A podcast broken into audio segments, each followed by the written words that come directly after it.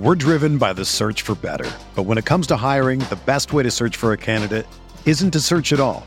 Don't search match with Indeed. Indeed is your matching and hiring platform with over 350 million global monthly visitors, according to Indeed data, and a matching engine that helps you find quality candidates fast. Ditch the busy work. Use Indeed for scheduling, screening, and messaging so you can connect with candidates faster. Leveraging over 140 million qualifications and preferences every day, Indeed's matching engine is constantly learning from your preferences, so the more you use Indeed, the better it gets. Join more than 3.5 million businesses worldwide that use Indeed to hire great talent fast. And listeners of this show will get a $75 sponsored job credit to get your jobs more visibility at Indeed.com slash BlueWire. Just go to Indeed.com slash BlueWire right now and support our show by saying that you heard about Indeed on this podcast. That's Indeed.com slash BlueWire. Terms and conditions apply. Need to hire? You need Indeed. Everyone is talking about magnesium. It's all you hear about. But why? What do we know about magnesium? Well, magnesium is the number one mineral that 75% of Americans are deficient in. If you are a woman over 35, magnesium will help you rediscover balance, energy, and vitality. Magnesium supports more than 300 enzymatic reactions in your body, including those involved in hormonal balance. From functional medicine doctors to mental well being and female hormone experts, we all know that magnesium is the one mineral to improve all aspects of well being and health. But which one?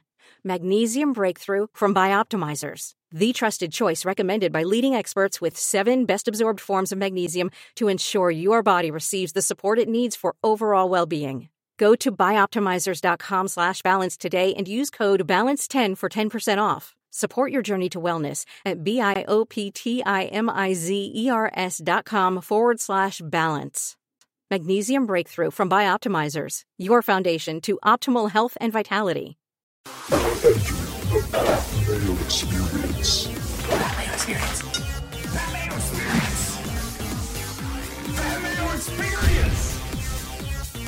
Experience. Welcome to the Pat Mayo Experience, Charles Schwab Challenge, DraftKings picks, Millionaire Maker preview, maybe some showdown tips along the way as well. If you out there want to get into a draw for potentially some a lot of millionaire maker tickets you got to follow me on twitter at the pme that's where i'm going to be doing the draws also smash the like button for the episode give me your favorite player in the $6000 range and don't be scared people to download the pat mayo experience audio podcast leaving a five star review and something you enjoy about the show plus if you want more in-depth knowledge because when you see the graphics pop up on the screen if you're watching the video, not the audio version of this and just listening, because then you would be seeing nothing. Whatever you see out of your eyes would be then. Either way, fantasynational.com is powering all of the stats, and that's where I'll be generating all of my lineups this week. And here's the thing fantasynational.com is free until Thursday. So if there's ever a time to go check it out, use it to build as many lineups on DraftKings as you want. Uh, I would suggest go doing that right now. After it goes back behind a paywall, if you enjoy the site, get yourself a discount by using fantasynational.com slash mayo and boom, get yourself 20% off. It's that easy. Joining me to break this all down, sharing the same screen because we are having extreme technical difficulties. First, we have Ben Raza from awesemo.com. We also have Rick Gehman from rickrungood.com and CBS Sports. Rick, you said the CBS Sports podcast is going to like every day now? We're going daily. We're giving the people what they want. Uh, we've heard the calls. So, yes, instead of three or four times a week, it's daily through what seems to be at least the Tour Championship. So, a lot more stuff coming. Uh, ben, I saw a ton of stuff come out at awesemo.com. What, what's the, the, the schedule now that golf is back? Yeah, we are we are pumping it up since golf has taken center stage. Uh, I'll have shows Monday, Tuesday, and Wednesday, you know, live before lock, and then obviously behind the paywall all the tools, the Slack chat, everything up and running, ready to go for the season. Uh, you can find my cheat sheet, which will come out on Tuesday afternoon, up on dkplaybook.com. I penned like 4,500 words on this tournament, uh, so we don't need to relitigate everything that's going on in terms of Rust. We're just going to talk about who you should probably play in the DraftKings Millionaire Maker, or just who are the best DraftKings picks for the week on this show. But I do suggest checking out Monday's show with myself and Jeff Feinberg. You can find that in the description of this show as you can for my research show that I released on Saturday. My first look going through using Fantasy National, trying to find all the key stats. Uh, a few, there's a bunch of people got added into the DraftKings system uh, on Monday. Sergio Garcia being the number one of those. He's now $8,000 in the system. Brandt Snedeker is out of this tournament. So don't use him unless you're playing me in a head to head. Let's go to the top of the board. Let's kick this off. We have Rory, Justin Thomas, Jon Rahm, and Bryson DeChambeau. They are the very top players, the top four in terms of pricing on DraftKings. Ben, can you construct a lineup that doesn't have any of these guys in it and still potentially win? Oh, definitely. Uh, this is a major level field. That was the thing that stuck out the most when we got everything. Uh, this is, you know, a couple guys, obviously Tiger, Decky, but other than that, this is loaded. So, of course, these four, you can make an easy case for any of them or, or even two of them but you can also make a case for just building very balanced and starting in the 9K. Yeah, Rick, what would you think you would end up doing? Would you go with two of these guys in the $10,000 range? Or do you think you would be more likely to fade all four of them and just start with like Webb Simpson or Xander Schauffele?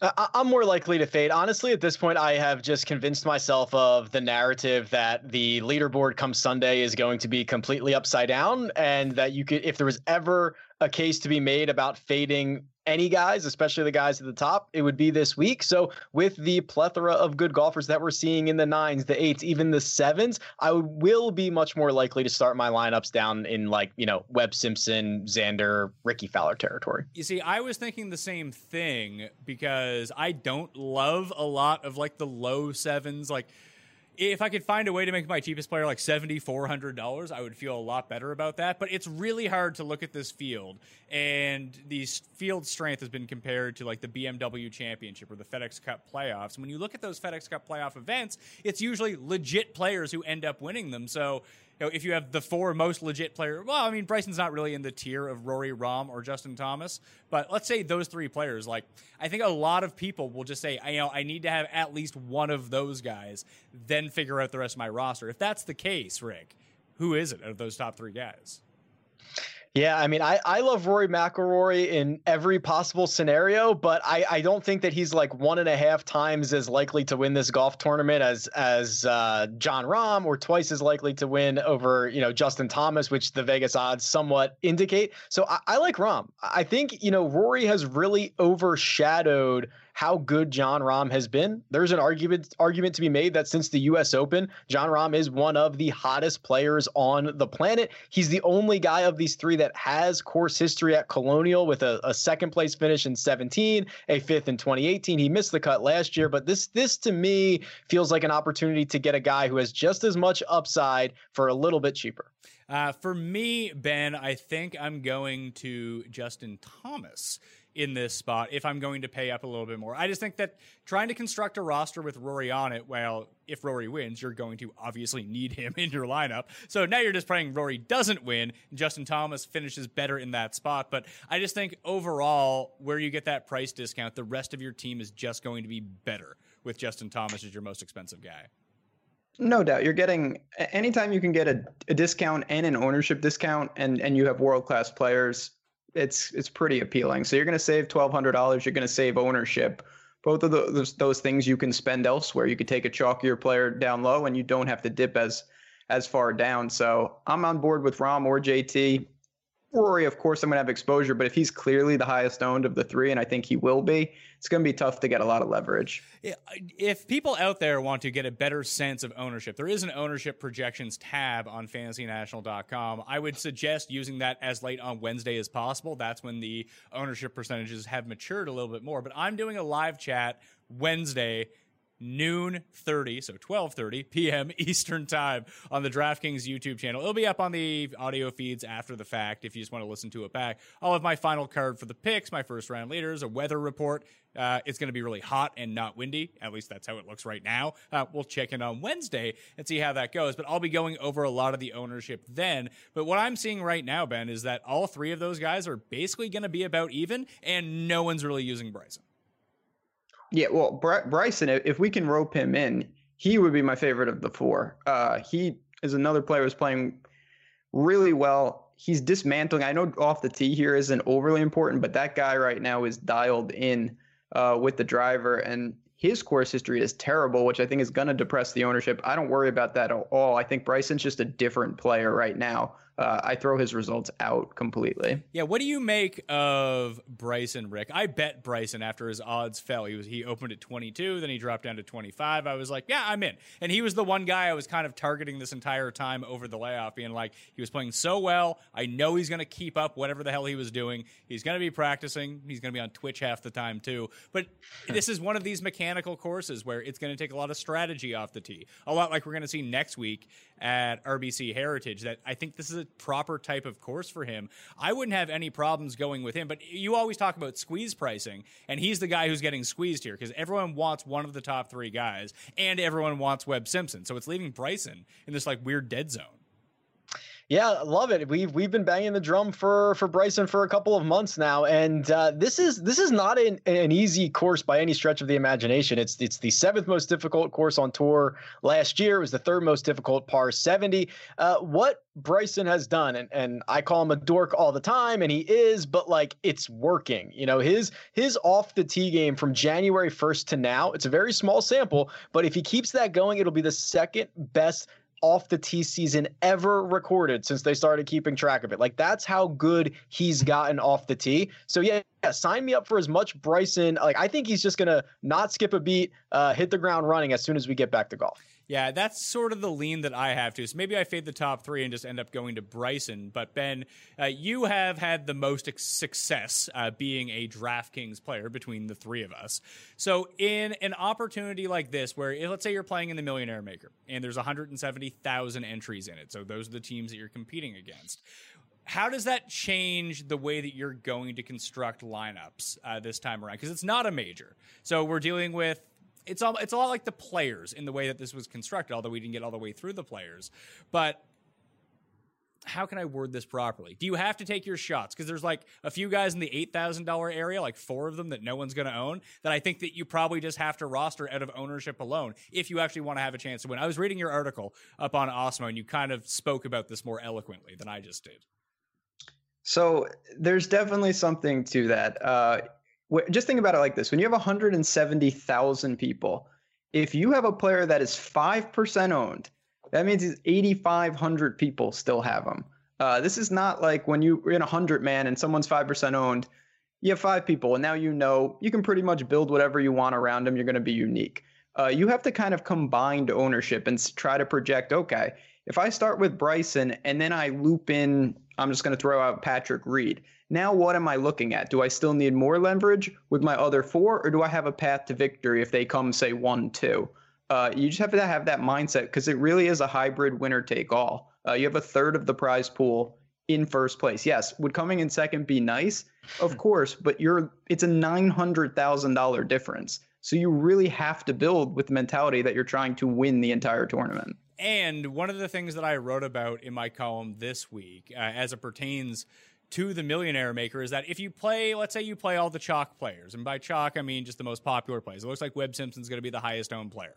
And I, I, love Webb Simpson this week. It doesn't mean I'm not going to use him, but if you do use him and you pair him with, uh, let's see here, Sung Jae and Matt Kuchar and Daniel Berger and Harris English, and you have that lineup, your path to winning is basically nil because if the chalk does hit, now you're competing with like 20% of the field essentially and have the most minute chance of doing. Now you might not like playing some of these contrarian plays that are 2 3% ownership because you, know, you have the other guys rated higher, but your path to victory is actually better if those guys come through. Like if they're the ones in contention, you actually have a shot at winning. Just because Webb Simpson's in first place, you might not even cash if that's the case it's a super fine line. And Rick, I know you've spoke about this in the past. Like, you know how you can get leverage? You could play, play Keith Clearwater, and that would be a disaster. You don't want to do that. But if you have golfers that are, say, in your mind, 60 40 as an underdog, well, if you're getting 150 ownership, that's a great play long term. Uh, you know, they're almost a coin flip, and you're getting one fifth of the ownership. So it's a really fine line. Don't just play six 1% owned guys. They're 1% for a reason, but don't be afraid to pivot off a chalk play here and there, and in the millie, maybe a couple of them to really make sure you're unique. Yeah, one of the biggest things that, like, when you're trying to go contrarian in these spots, I would say could make the like the, the line of de- demarcation seventy five hundred dollars. Like if you pivot off of a eighty three hundred dollar player to an eighty two hundred dollar player, chances are that those guys are probably pretty close in skill set. Like once you start getting into like, oh well, you know, there's a highly owned guy at seventy two hundred dollars. Maybe you don't play him, but I think if you're going to try to go with like the really low owned guy and you don't have a whole lot of faith in it, at least you know the higher price players are usually a lot better. Rick.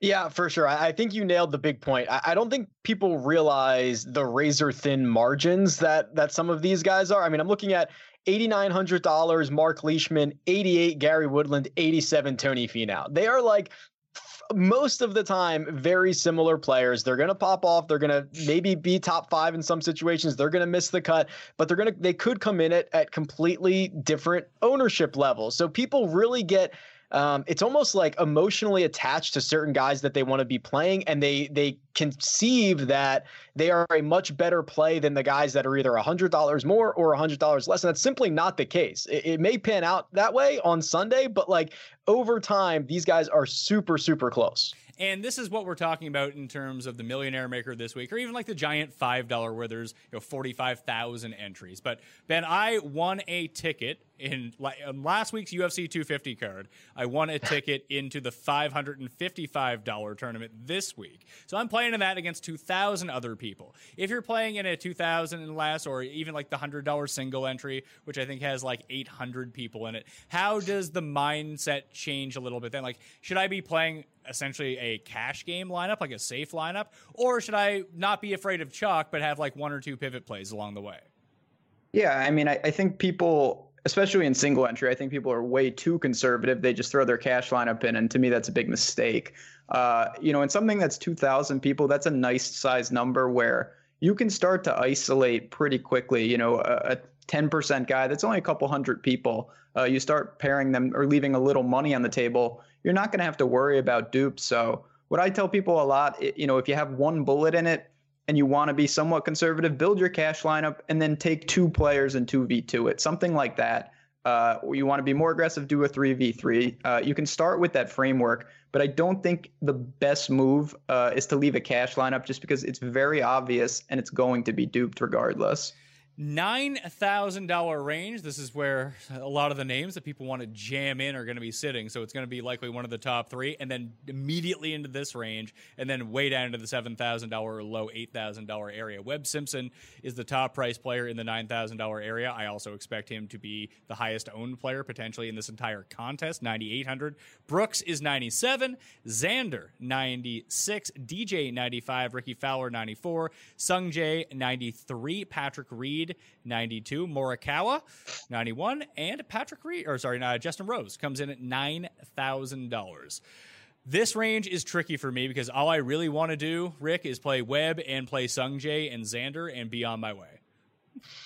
Yeah, that's fine. I mean, there's a reason. Like, I, I agree. I think Webb's going to be super popular. I think Sung Jae is going to be super popular for a reason, right? Like, Webb's awesome. He's already a winner this year. And I like the fact that he's kind of like, I don't want to call him a short game specialist. He's just not very good with his driver, but his short game's unbelievable. And there's a big difference between ripping drivers off a mat into your net in your driveway in front of your launch monitor than there is like getting in tournament conditions uh, on the side of a green where, you know, the, the grain's running into, that's a much trickier shot. So that's where I think a lot of this rust shows up. And if I get guys that are really good at, at, at the short game like Webb Simpson is, that's really appealing. Um, Sung Jae is unbelievable. The, the fact that he goes out and wins Honda at 21 years old and backs it up in the next week with a third place at Arnold Palmer instead of just like getting drunk and going crazy and missing the cut like is it's insane. Uh, but I do think there is leverage to be held on you know even DJ Brooks Koepka guys that we think a break might have benefited like that's appealing. You can kind of go anywhere you want here and and just play the game theory situation. Well ben that's why i wanted to have that conversation before we got into this area and the 8000s because i think that this is what we're going to see. Like i don't want to play brooks. I don't want to play Rickie. i don't want to play dj but neither does anyone else. Like i know these guys are going to be significantly lesser owned and at their peak like dustin's a better player than sungjae. He's a better player than patrick reed. But right now in my mind he's not but I don't know that for sure, right? Yeah, again, I, I, hate to say the same thing, but it is a fine line there. You know, if you are convinced Webb is my number one play on the board. Well, don't fade him then. Work around that. Figure something out with your other five spots. Now, it's easier for me. I don't like Webb at all in this spot. Uh, so naturally, of course, I'm going to fade him when he's really popular. I'm going to go right to Rickie. I'm going to go to Patrick Reed. Uh, Brooks and, and, DJ to me are more high upside Millie type plays, but it's hard to know where those floor floors are for them. But Rickie and Reed on Bentgrass, I feel very comfortable mixing them in. You could even start with a guy like Rickie and be very different, or they could be your second man in after a Rahm or JT type. Uh, what do you make of Morikawa? Like he never misses I, the cut. He hits every no, he fairway doesn't. and he hits every green in regulation. Now, if he misses a green in regulation, his short game not great.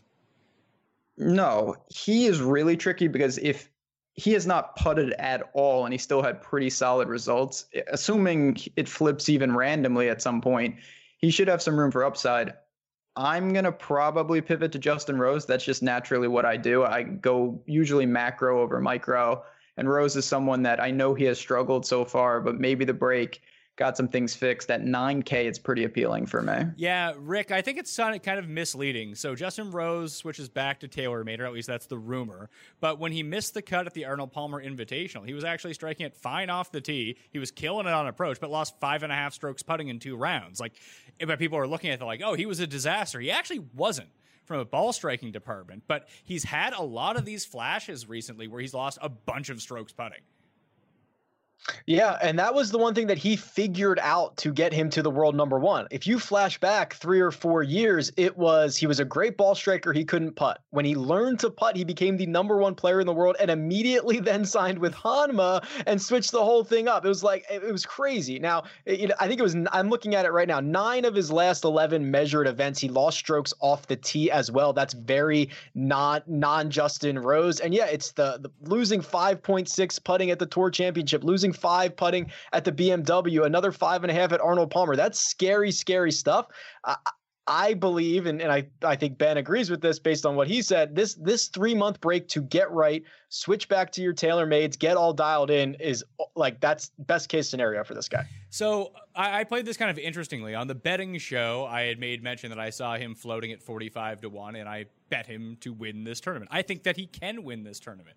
I just don't know if he's like the ownership isn't going to be so depressed on Justin Rose that it's like, oh, well, no one's using Justin Rose. I'll use Justin Rose and be wildly unique. Like, I think that he's going to come in in double digit ownership. And at that point, it's like, well, I have this bet on him to win. I think I can go to safer at least to a player that I think that is either lower owned, has more upside, or at least just has has a decent floor, Ben. Like I just don't know what to do with Justin Rose. I don't know if I want him in my DraftKings lineup. Same as DJ. Like they, they're in the same bucket for me. Yeah, and you really don't have to evaluate every play purely on like some guys. It's just truly what do you think of them. Um, you don't have to worry about ownership. It's going to be somewhat middling, and and let the other plays dictate that. So Rose for me, I don't really have a strong take. It's more Morikawa. I think will be squeezed. I like Reed. I like Rose. Um, and then you know there's plenty of guys in the in that high eights that Rick alluded to earlier with Leishman, Woodland, Finau they're all going to garner interest too. So not everyone can be mega popular. Something has to give. Well, I think that's what we're going to discover in the eight thousand dollar range. And for the record, I'm playing Webb and Sungjae. I'm just going to see how I can differentiate the rest of my lineup, and it's in this range. So you go Leishman, Woodland, Finau, Lowry, Kuchar, Scheffler, Jason Day into Matthew Fitzpatrick, Louis Oosthuizen, Spieth, and Garcia. That's your entire eight thousand dollar range, and there's weirdly some sort of like, oh, this is the Jordan Spieth Renaissance. Like I've heard his name be brought up way more often than I really would have thought uh, coming into the week. But there are like four guys in this range that no one wants a piece of. It's Shane Lowry, Jason Day, Matthew Fitzpatrick, Louis, and even Sergio, because he was a late add to the field. His ownership is going to be like 3%. So I think that if you do want to make a stand, either taking one or two of these guys in your lineup or even mixing in three of them if you can pick the right ones and they actually do what they're supposed to. Like Shane Lowry's a top 20 player in the world. Louis inside the top 25. Like these are good players. They're just wildly inconsistent and no one wants to play them this week in particular. So I think that if you can figure out which one of these guys is going to be the one, I think these guys are the key to actually winning this thing or at least giving yourself the best chance, man. I think for me, it's Lowry and it's Fitzpatrick. Yeah, for, for me, it's Jason Day and Fitzpatrick. Uh, you know, Day is someone we'll see where the health is, But just to see him at 8,300, I still believe in the upside there. I think that he's going to string together some good golf, and this is going to be the lowest we see him. Uh, so I'm going to go there, and I do think, and say what you want. I have no obviously data behind this. I think people though are even more scared of guys like Day and Oosty because we have like, is anybody going to withdraw? You know, especially this week. Um, and that's the first guys you think of. Like I'd be lying if I said, man rostering Day. Like it just feels like if someone was going to withdraw, it'd be him. Uh, but there's really no basis for that. So I have I'm pretty confident that I'm going to go to these guys. And, and like you said, you don't need 40% of Jason Day. You're going to get over with a, a, low percentage and you'll be very comfortable. Uh, what do you make of the bottom half of this $8,000 range, Rick? Like, are those the guys that you would identify as people aren't going that direction? Yeah, I mean, outside of Jordan Spieth, I mean, like I, I'm guilt, I'm guilty of it too, right? I, I think that this is a, uh, you call it a spot game in other sports. This is like the one shot to try to get Jordan Spieth right now, and if he goes back to being what we, what we saw in, in I don't know, the last 18 months, uh, we can forget about it for a while. But this is kind of that perfect storm situation. Uh, I, I, do think that Sergio is just, he's not just a, he's just not a popular player in general. Plus, you throw in the late ad. I know it's still early in the week. I know there's a lot of people who haven't made lineups yet, but any of those first looks, because the pricing came out so early, would not have included Sergio. He's not going to gain a lot of steam throughout the week, and nobody really likes him anyway. I think, I think that's kind of a, a natural place to go. And then you nailed it, Pat. Um, you know, Shane Lowry at 86. That's a guy who gains in uh, all three categories except putting, but he's like a barely negative putter on the season. Plenty of upside. That's the, that's kind of where I'm going here in the eight thousands. So as it pertains to Shane Lowry, I actually threw in a bet on him to win at seventy to one uh, because I'm horrible at betting this week, and I just got too excited and wanted to bet everyone. So that's don't worry about me in the betting side. But for this tournament, like he's played really well at Heritage in the past, which is another one of these tree lined, shorter courses. Obviously, he won at Firestone, which is another pure accuracy course, realistically. And for whatever reason, Lowry can just show up in these like really strong fields and pop. Like it's kind of stunning from time to time when you're like, oh man, Shane Lowry actually won this tournament, like this like high end tournament. It's like the shitty tournaments he doesn't do well in. So I think that he is the guy who could be the key to unlocking all of this, uh, for me at least. And like around the green, he's very good. Like he's an inconsistent player, but the one thing I did notice about him is we've just spent three months off. But looking at like his weird layoffs, like he took six weeks off from the end of the European Tour season to play the Hong Kong Open, came back, finished in second place. Uh, he took like another eight weeks off at the end of last year, came back, came in third. Like the layoffs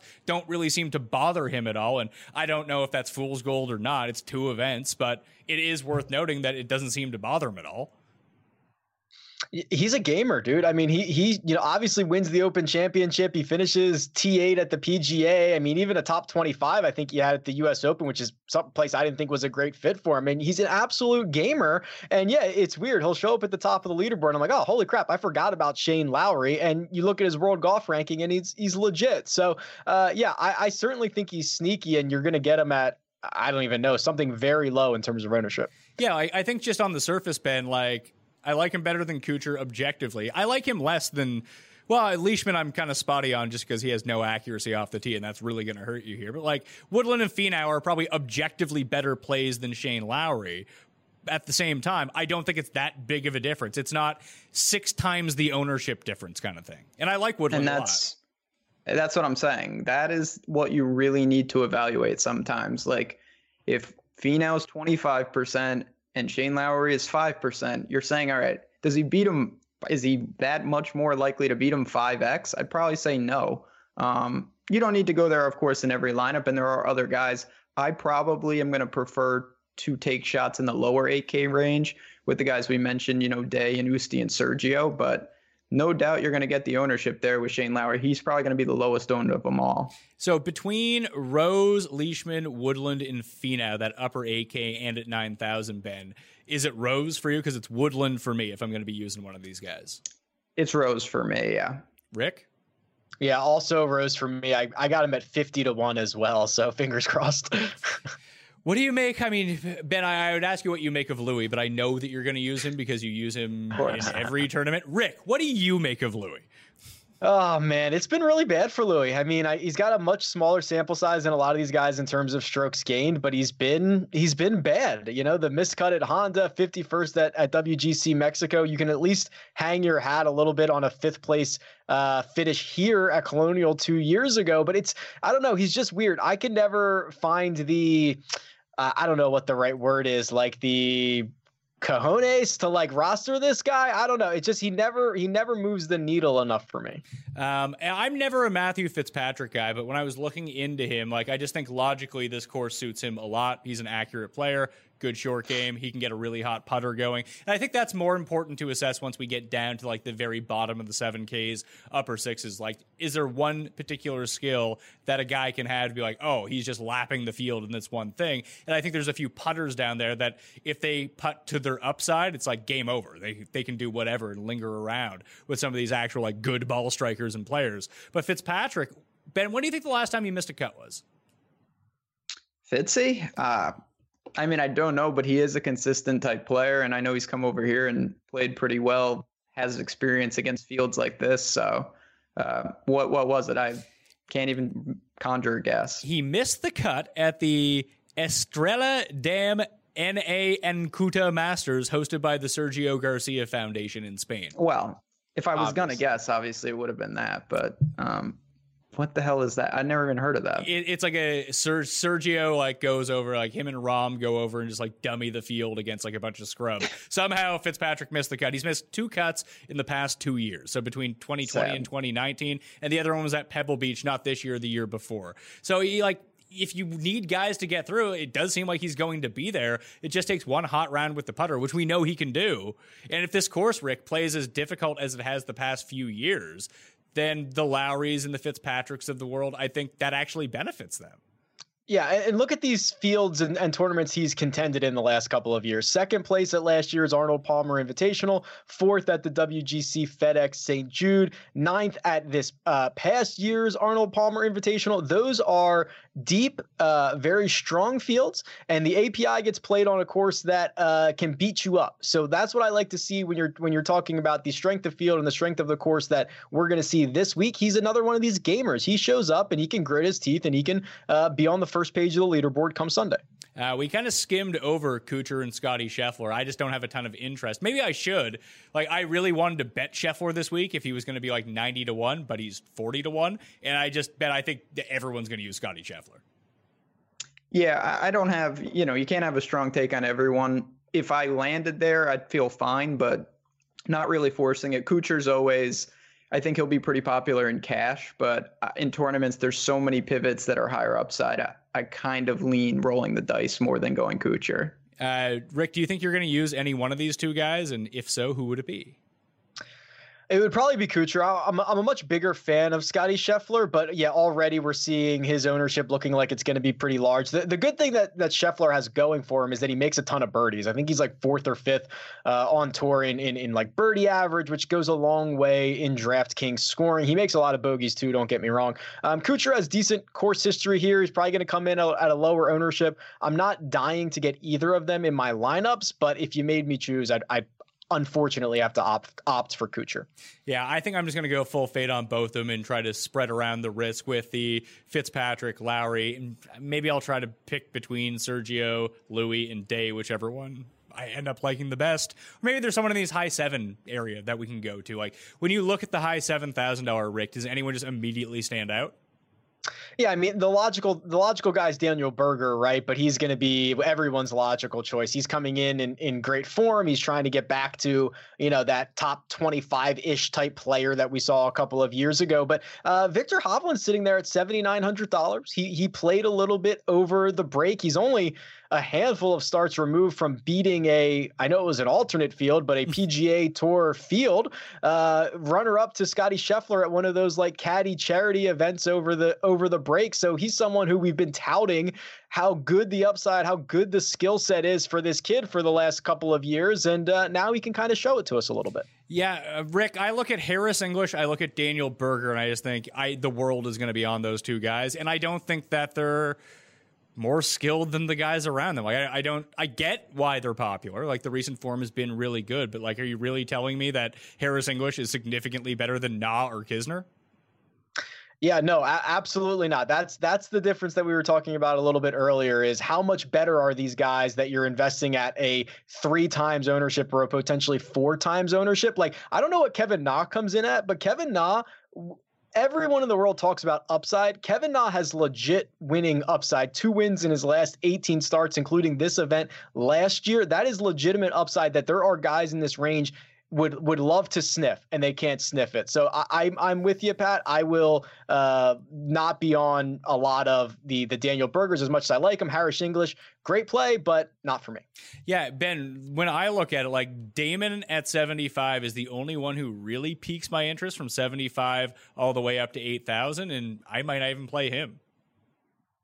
I'm just, you know, it's really rare. Normally, what we talk about is oh, you know, obviously when a guy wins the tournament, he's going to get a huge ownership. It, Kisner and Na have won this tournament, and they're not the guys we're talking about. I, I when I think of this tournament, I think of Kevin Kisner. Uh, I vividly remember him winning this tournament. His skill set, this is perfect. You got the bent grass. You have the certainly not a course that demands length off the tee. He can win strong fields. He won a WGC. Uh, I feel pretty good with him at 76. And if Berger and English are going to soak up ownership, that is just incentivizing me to take the guy that I know likes this track, considering he won here. I, I, get that he he likes it here. I just don't like where his game was going into the break. Maybe he has that all figured out. I don't know, but like. I think the big thing is with the English is even like Max Homa is in this range. He's going to garner some pub because he's like a celebrity on Twitter and people listen to his podcast. Good show, by the way. I like him and Shane Bacon. But, you know, yeah. I don't know if I necessarily want to populate him in my DraftKings lineups, especially because of that. That when I look at the bottom half of the $7,000 range, like, I don't see why these guys, I mean, I, you have to make people a price, but like, there's a bunch of guys at like 7,200 who are no different than Kevin Kisner. Like, isn't Adam Hadwin just basically Kevin Kisner? I think. I mean, I think the sevens are notoriously interchangeable like this. Um, you're to look and you're to see a lot of guys that you can mix and match. I think Ben An is to be very popular, but there's a million plays around him.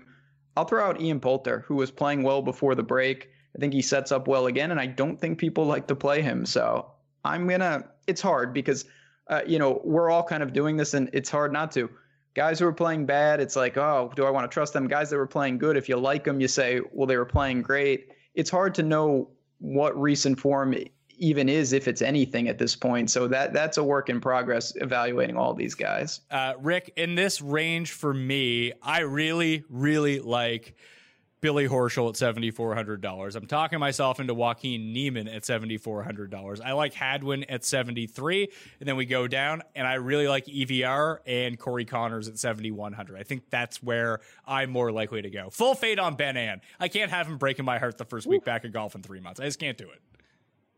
That would be a welcome sight. Uh, that welcome back to golf. Benny An loses three strokes putting every single day would be like exactly what I would expect. Yeah, I mean it's interesting. I think to Ben's point, a lot of these guys are interchangeable. There's there's guys that have built-in narratives. Ryan Palmer, the member at Colonial, he's going to probably get a little bit of boost because of that. You know, Joaquin Niemann already a winner this year. People know the name. I, I think Abraham Ancer is kind of interesting. He's one of the few guys in this price range that gains in all four of the strokes gains categories. Um, you know, played really well on home soil to WGC Mexico. And this is not necessarily a course that is going to require a ton of distance off the tee, hence your Kevin Kisner winners. Um, so he's someone that interests me, but I, I think the larger point here is is Ben's point, which is yeah, if you if there's someone you can find a, a, reason to like and get into your lineup, it's it's going to be really hard for me to convince you otherwise because of the interchangeability. Yeah, I, I am good with fading Ryan Palmer if he's going to end up being popular because I think that him and on will be sort of like the English and who was the other guy that everyone's going to use English and Berger. burger of like the lower seven thousand dollar range. So uh, Ancer too. I, I, do think that Ancer will be somewhat popular, but I, I, can get on board with the logic behind him. Uh, I think that was well said, Rick. But you have other guys here, Ben, that like in my mind fit the course really well. Like, why doesn't Cam Smith fit this course really well? well, Cam Smith doesn't fit golf in general well at this point, but that's neither here nor there. I, I don't know what to make of him. I mean, you say, oh, well, he won in 2020 Look at those stats. He gained eight and a half strokes putting and another uh, handful around the green. I, don't know what to make of him. I will say he's shown up in strong fields over the years. That's not going to be a problem, but God, it's tough. There's a lot. I mean, you have uh, the South African Bezuidenhout right there who was playing really well. We don't know really how good he is. And then Bubba's in this range who kind of just sticks out, but I don't even know why. I think maybe an aggressive bomber stacks that are counterintuitive, I may use him, but overall, I'm going to keep it pretty simple and go with things I feel more comfortable with. Yeah, you have Knox and Ryan Moore, who in like just the actual skill sets that Yeah. we've been talking about, the Kisner type player, even like the Hadwin type player, they're they hit fairways. They don't really putt all that well, but sometimes they do. That maybe that they can come through. The weird guy in here, and this is like the the most pure run hot GPP play of all time. Rick, Danny Lee at seventy two hundred dollars over the past five years actually has the fourth most strokes gained at this course. Yeah, it's crazy, and I feel like we're gonna get a uh, we're gonna get like a Danny Lee 62 in one of these rounds. Uh, I don't know when it's gonna be or what he's gonna do in the other three, but it's gonna be something. It's gonna be something wild. I, I personally do not like the the bottom of this seven thousand dollar range. I think it's filled with kind of has-beens, which is like Phil and Bubba Watson, guys that that really never were. I, I might just default to uh, you know hashtag Team No Putt. Keegan Bradley, Corey Conners. Uh, I, I I can't get myself to Emiliano Grillo, but like those guys that uh, at least can get you to the green, and then hopefully you catch a hot putter for a couple of days. Uh, It's it's really a dead zone for me. Well, Ben, he kind of hit on a, a key name. I know you're going to use Grillo for reasons, uh, and I assume Yeah. you're going to use Jason Dufner as well. Like you use these guys in regular weeks, and this is like a spot for them. Yeah, I mean, Duffner was someone that I, I was pounding before, and I thought he was really building to something. Uh, Gri- Grillo, I don't know what to make. so he gained somehow, I don't remember this, but he gained 10 and a half strokes putting here a couple years ago. And for him, I mean, he hasn't gained, he, he'll never gain 10 strokes putting cumulative uh, because he never gained strokes putting. So maybe he does like this bent grass for some reason. The problem with him is the rest of his game is also very bad right now. His around the green game is broken, but it's worth a shot. And it's mostly because of what Rick said. I don't like the bottom of this range. I think these are dart throws at best. Uh, maybe EVR I feel a little more comfortable with, but other than that, I don't think any of these guys you can feel too comfortable with. So if I'm going to do that, like I- I'll, I'll use Grillo in some of those spots. Yeah, Can I can I give you a Grillo stat here? Always. So yeah, his best ever event, the 10.7 he gained uh, in 2018 at the Charles Schwab. This event is like three of his 12 best putting events ever. So maybe he's got good vibes there. It is kind of Yeah. crazy. Oh man, I, I don't know how comfortable I would feel putting Grillo into a line. Maybe that's the point of this, because like we talked about Knox, we talked about Moore, who are kind of in a similar ilk, although those guys hit fairways really good with wedges. But then you also have like Chez Reavie and Jim Furyk, who are also exactly the same type of player here. There's a uh, there was an event in Sea Island uh, over the weekend that had some PGA guys, some Corn Ferry guys. It was like you know Adam Schenk, Jim Furyk, Harris English was there. There was some Corn Ferry guys. Furyk played pretty well. I think he finished like eighth or ninth. Uh, game, uh, you know, we, we don't have any eyes on it. I saw the scorecards, but uh, game seems to be not terrible. Well, there was another guy who was there, and he's only seven thousand dollars. And this hits on what I talked about: is do you have an option where someone can kind of go nuclear, especially on the greens? I think JT Poston's that guy. He, I believe, he was fourth. He won the team competition with the guy who ended up winning at that back to golf challenge that you were talking about at Sea Island. But when you go back and look at the courses where he's had the most success, like he won the Wyndham Championship last year. He's played well at Honda. He's played well at Sony. He's played well at Heritage. These shorter courses are what he does well. He hits a bunch of fairways and he plays short par fours really well. Over the past 50 rounds coming into this event, he's actually second in this field on holes from 350 to 400 yards. We're going to see four of those this week. So if you can just get him to be like okay off the tee, okay on approaches, okay around the greens, and then you go look at what he's done on the greens, like he's gained in six of his past seven events, but in four of those over that time, he gained at least three and a half strokes putting. Like that's pretty good. Like that's the type of long shot guy that I want. Like he's going to be the guy that, you know, someone texts you over the weekend being like, oh, there's Rory, there's Dustin. It's like, who the fuck is JT Poston? Like, who's this guy? And then they'll have to ask Ben, and he'll be like, well, he putts a lot. It it his results have been like oddly consistent. He's been he's finished between like 11th and 40th in like eight of his last 11 events. Like he's he's I don't have I don't know how much upside he's got. He's got a little bit, uh, but he doesn't always kill you. I mean, it's it's it's kind of weird. This is a, a an interesting box score to to run through. Ben, did I talk you into Poston? Oh yeah, I'm a I'm a big JT Poston guy. Um, you said it. He can hit a lot of fairways. He can get hot with the putter, and this is kind of a you know a putting competition when it comes down to it. Um, and this range is is pretty weak. I think people are you know Charley Hoffman and, and guys like that. Uh, I'm not really sold. Noren is there. That's a dangerous game every time. So easy sell for me, and and I don't think he'll be popular. So let's try the six thousand dollar range. There's not there's not a slew of great names down here, but I got two.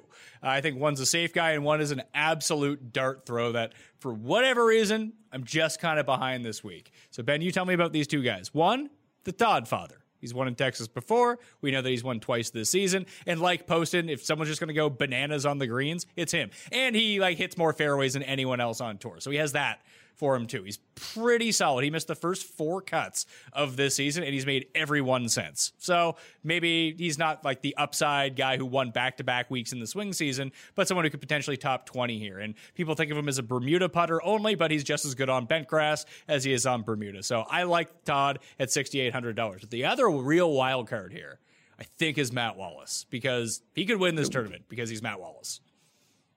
So Matt Wallace is really dangerous. Uh, he, when you look at guys, it, this is where I think lineup construction is so important. If you're in the 6K range and you say, I got five guys, I think they're all really live to do serious damage, win the tournament. I just need a six guy to find the weekend. I don't think Matt Wallace is the play. But if you're saying, I have a lot of Kuchars up top, I, I feel pretty good that these guys are going to make the cut, but I want some more upside. Matt Wallace, in terms of you know top five equity, win equity for these type of players, I think is towards the top. Uh, now, my guy is Bud Cauley. I really like the spot for him. Playing kind of like JT Poston, very consistent, hasn't popped. Got cut here last year, but he lost five strokes putting, gained four tee to green. I think his game, really good scrambler, can get hot with the putter, is a secret little $6,800 play that I may use to leverage the back end of my lineups. Looking at Bud Cauley's stats here right now, and people can just go click on these players on fantasynational.com if they want their like course history and recent form guy is killing it on approach. Like it's yep. kind of shocking. This is not the Bud Cauley I remember. Like 3.9, 2.5, 3, 2.2. Very good around the greens. I mean, he's not the best off the tee, but you know, maybe he can hit it. Like he's not he's a lot like Webb. Like he's bad off the tee, but it's not it's due to lack of distance. It's not because he's putting it in the woods every time. So interesting. What do you make of that, Rick? It, it is interesting because uh, even in the one round at the Players Championship, he gained nearly a half a, a, shot and a half on approach as well. So I mean, he really is hitting his irons well. Um, I knew as soon as Ben said my guy, I knew he was going to say Bud Cauley. That was like the absolute lock. Um, I, I personally really do not like this area as well. I unfortunately if I if I want to try to get one or two of the of the top guys, I'm going to have to go down here. The one that stood out to me for purely listen, we're coming back from a 3-month break from a pandemic. I can pick a guy and have really no reasons behind it and now's the time. Um, J- Jazz Janewattananond is sixty five hundred dollars. Uh, that was a correct correct pronunciation of that, and he is the 39th ranked player in the world. Which you can argue they can game the system for the official world golf rankings, but if you look at the other guys that are in this range, they're ranked anywhere from 150 to Chris Kirk is 511th in the world right now, and Jazz was over here during the break playing mini tour golf. I don't think it's drastic to say he's played more competitive golf in the last three months than a lot of guys in this field because he was on the Outlaw Tour and the whatever tour and everything else over here. So, uh, 6,500 bucks to like just make the cut. How about Jazz? I mean, why try to get a guy who can make the cut when at basically the same price you can take C woo him who could win this tournament or come dead last? There it is. There it is. When's I, I the last time might... Siwoo won? Uh, yeah, I know. Siwoo is he's just he has his used to be all or nothing. Now he's just like middling at best. He doesn't even have the craziness anymore. Yeah, but go look at the places where Siwoo has played well over the years. Like he lost in a playoff at Heritage. I would say that's probably a comp course. He won at Wyndham. I would say that's a comp course. He won at TPC Sawgrass. I'd say that's another shorter course where like it seems like his eye fits these type of courses better than any other types of courses, at least in my mind. I I thought you were going to bring up Jimmy Walker. I'm not going to lie. No, uh, Tway at 67 is just someone who's played well at this course for whatever reason. Like he had a bad API, but he had been a lot like Bud Cauley, just kind of crushing it on approaches over the past little bit. I don't mind that. There's a lot of guys here. I, I don't remember this at all. Siwoo was tied for second at the Players Championship after that first round. Yeah. Oh my god, that is absolutely wild. I don't remember that at all. Like if I'm playing 20 lineups, could I use like two with Matt Wallace and two with Siwoo and just be on my way? I mean, you'll be down to 16 lineups, but that's fine. yeah. It, you know, again, I think it's really about how you're trying to leverage. If you do that, you need to know, uh, all right, this is pure. Like I, am trying to get paid off here, and I'm going to be a little more conservative up top. Like I think it'd be a huge mistake to use them with like Shane Lowry in a lineup. That wouldn't make a lot of sense to me. Yeah, they would be perfect to pair if I wanted to go Webb, even Justin Thomas, Sungjae yep. or Webb Sung Sungjae Im right off the top, or you know, and then add Finau into that mix or Woodland, one of the other popular players that I make my pivot down at the very bottom. Uh, a lot of risk in those lineups, though, as you mentioned. Like at the very top, like there are guys like Rafa Cabrera Bello, good player, hits a lot of fairways, really good with wedges, played really well at St. Jude one year, which is another similar style course uh, on bent grass where you want to do a lot of this. Like Victor Perez, what what are we doing with Victor Perez, Ben? Like isn't he supposed to be good? Uh, that's what they tell me, but I I have trouble with guys like that. I tend to be too late, or and then I I'm priced out if they get paid off. It's so hard. I mean, this is a guy that I've seen in Europe, and I've seen him a little in WGCs, but I I can't really tell you what type of fit he's going to be over here because we just haven't seen it really in these type of events. And we've seen guys, you know, uh, Lucas Bjerregaard comes to mind. They come over and you know, they get into these traditional, you know, top 65 and ties type plays and they really struggle. So I think I'd rather take RCB or CT Pan or certainly Bud Call a lot of other flyers before I go to Victor Perez. Well, Rick, what about your guy? You're always on him, Lanto. Okay, yeah, I I just figured that we pull my string. I can repeat like the Lanto line about when he's under seven thousand dollars, right? Death taxes and Lanto under seven thousand. Yeah, I mean he's you know we, we we saw a little bit of the upside. He went out went out and won what Houston, which feels like a million years ago at this point. Um, but yeah, he he's fine at sixty nine hundred. What about um? We always talk about this guy Andrew Landry, sixty four hundred. He won a golf tournament like five starts ago. Like it's kind of it's kind of crazy. He he's another one of these guys that will be um he will like have the best round of the day like once or twice and then we'll follow that up with two 77s or something like that. Every time that I roster Andrew Landry, he is absolute dog shit and it's I always the worst. Like, oh, he's two shots within the in the cut line with four holes to go, and then all of a sudden it's like double, double, he's done. I remember watching him very vi- following him around at the 3M Open last year, being like, "All right, Andrew, just don't hit it in this bunker." It's like, oh, he's he's buried in the bunker. Thanks. And this and it's weird because he's won in Texas before. He yep. hit he hits like every fairway. You think this would be a good course for him, but I. I just don't think I can pull the trigger. I think I'd rather have. I, it's because a very personal bias. I'd probably rather take Siwoo Kim. Yeah, uh, that, that's the Andrew Landry experience. That's what I pay the the price of admission for is to watch him explode and, and implode for two rounds every every week. Ben, I kind of want to play Xinjun Zhang too, but I probably not the uh, time. Probably not the time. Probably not. That's like me with Cam Davis. I'm like, oh man, he finally figured it out. I got to go right back to him. I, I don't think this is the time. Uh, again, you also have to think about. I, I know it's appealing to play everyone, but you also have to think what are the chances if I don't play this guy that I get burned in any significant way? Like, yes, they might make the cut and they might have been a play that wouldn't hurt you and even maybe help you. But is your week going to be over because you don't play, say, Cam Davis? That'd be pretty shocking to me. So you can be pretty selective down here and be all right.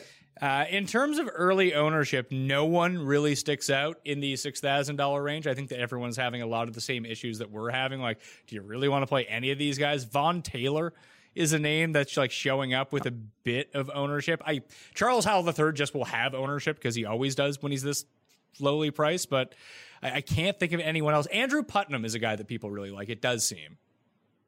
this is the range that we usually just try to find like a guy who's been on like a good two week run and he's got like two top 12s and we're like oh maybe he can keep it going this week well we don't really have that so it's it's even more of a dart throw than usual okay so that's everyone we got going on for the DraftKings pricing. I want to talk DraftKings Showdown for a second, Benjamin. Uh, I wasn't normally going to play it. I, I'm very selective where I play DraftKings Showdown. It's usually at multi course venues when people don't realize that there's an easy course and a hard course and don't just stack the easy course because for whatever reason that doesn't occur to people. Here, uh, I've talked about it, I've wrote about it. I don't think I need to go on ad nauseum about it, but there is a bit of a runway for players playing on the back to start. Everyone starting on the 10th tee, I think, has a better chance at a birdie streak at the turn going 17, 18, 1, 2 than they would starting out on one. Like, do you think that's enough for me to go and like use that strategy and play showdown?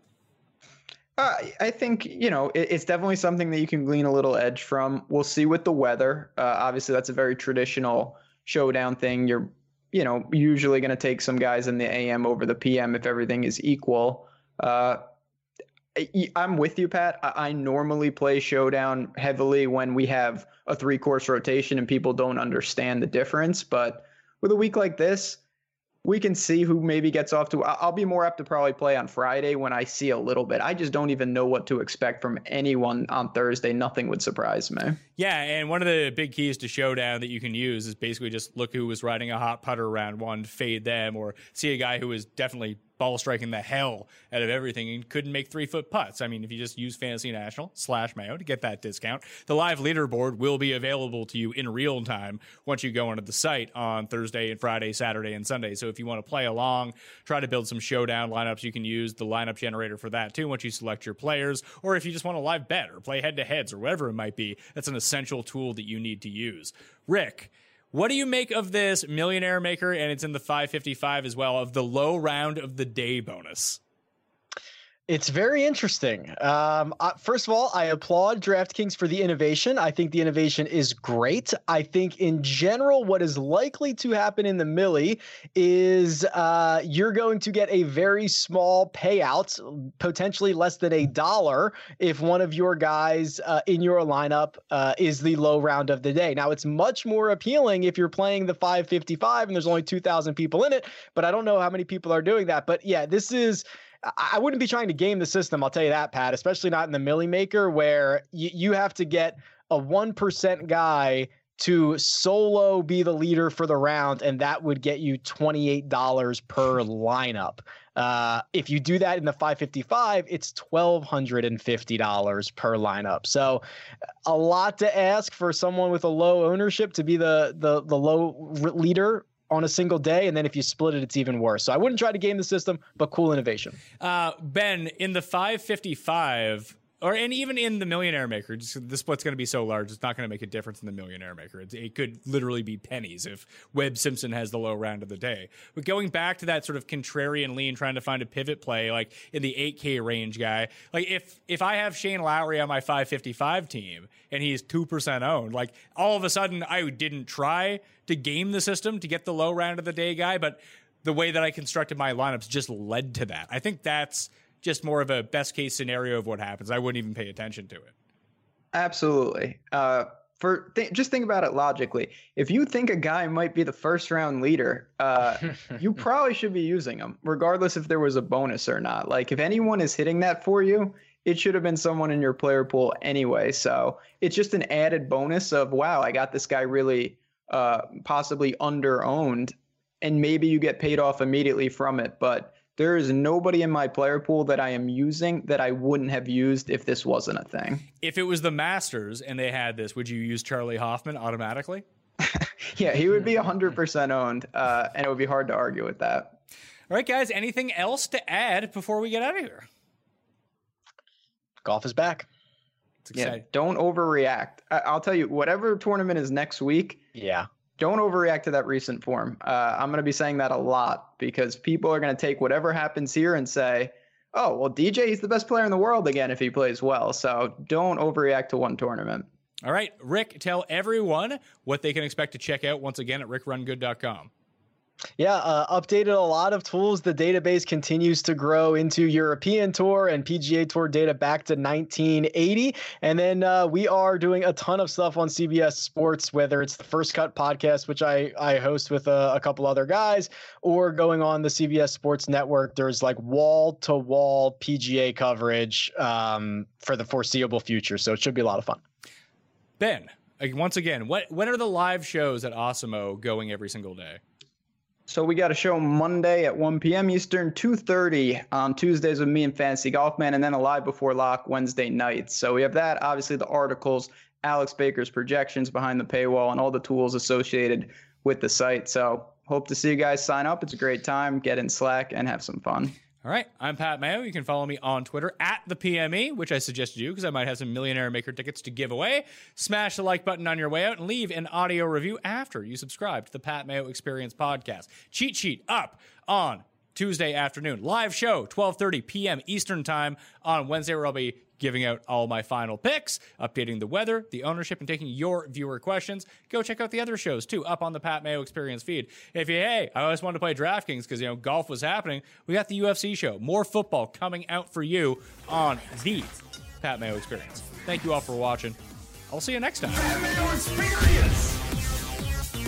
Experience!